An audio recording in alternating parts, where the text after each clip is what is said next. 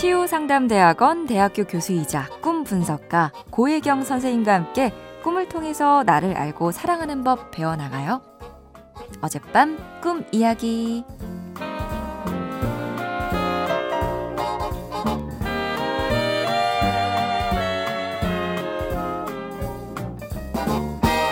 안녕하세요, 선생님. 권시진이라고 합니다. 어젯밤 꿈에서요. 저는 친구들 그리고 남편과 함께 맛집에 가요. 음식을 주문하고 기대에 부풀어 있는데 친구 한 명이요. 여기 맛없는 집이야. 이러면서 초를 치네요. 그리고 장면이 바뀌는데 그 맛집 위층이 남편과 제가 사는 집이에요. 그런데 침실 천장이 점점 가라앉더라고요.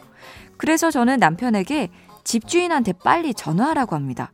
하지만 남편은 미적거리고만 있어요. 그러다 제가 천장을 서랍처럼 열어보니 다락방이 나옵니다. 그런데 다락방이 그냥 집주인의 오래된 책들과 가구로 꽉 차 있어요. 그래서 제가 남편에게 다시 소리를 질러요.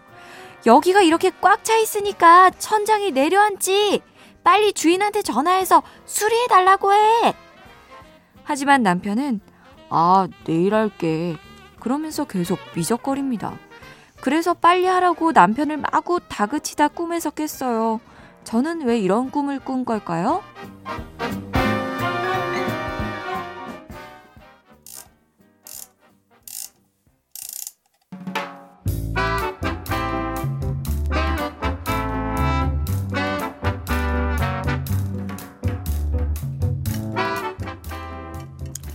고혜경입니다. 아래층 맛집에서 주문한 음식을 꿈에서는 먹지 못했어요. 왜일까요? 그 다음 장면에서 설명을 해주네요. 2층에 침실 천장이 내려앉고 있는 아주 시급한 상황이에요.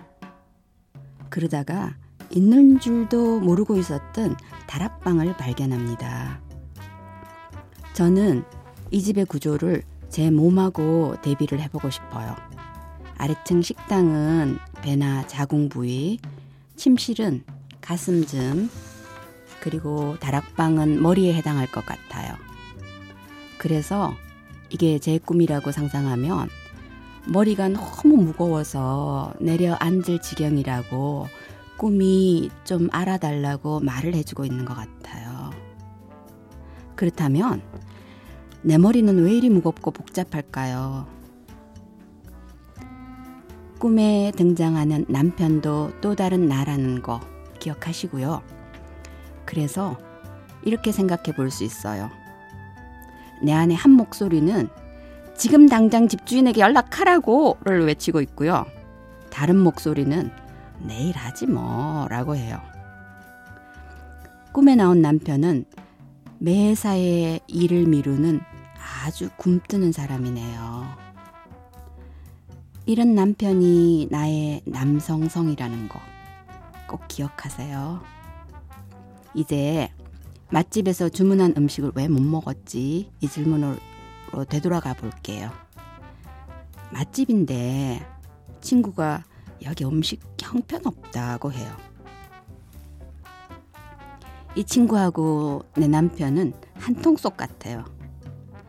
한 사람은 미루기만 하고 다른 한 사람은 뭔가를 해보려고 하면 김 빠지게 초나치고요. 내 안에 있는 굼뜬 남편, 내 안에 있는 초치는 소리만 하는 친구, 둘 다 내가 싸워야 할 대상이에요. 그들과 싸워서 이기면 머릿속이 비워지고 가벼워질 거예요. 아마 이들을 꿈에서 죽이는 꿈을 꾸면요. 성공했다는 표식입니다. 그때 다시 글 남겨주세요. 같이 축하해 드릴게요.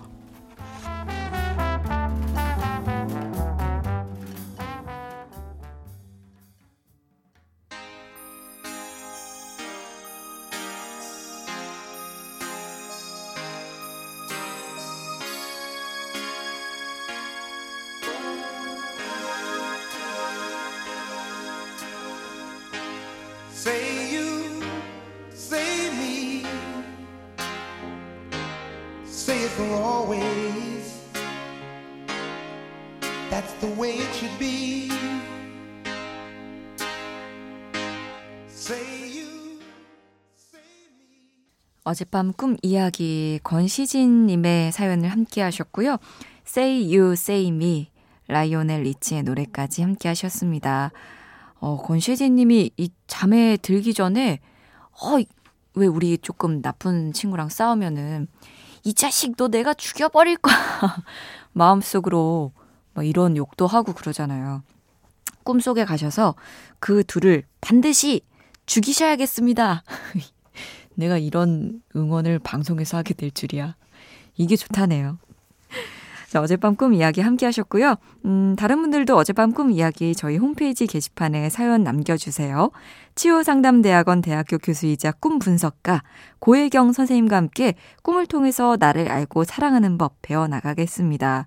그리고 세상을 여는 아침 화제의 코너 어젯밤 꿈 이야기는 팟캐스트를 통해서 다시 들으실 수 있습니다.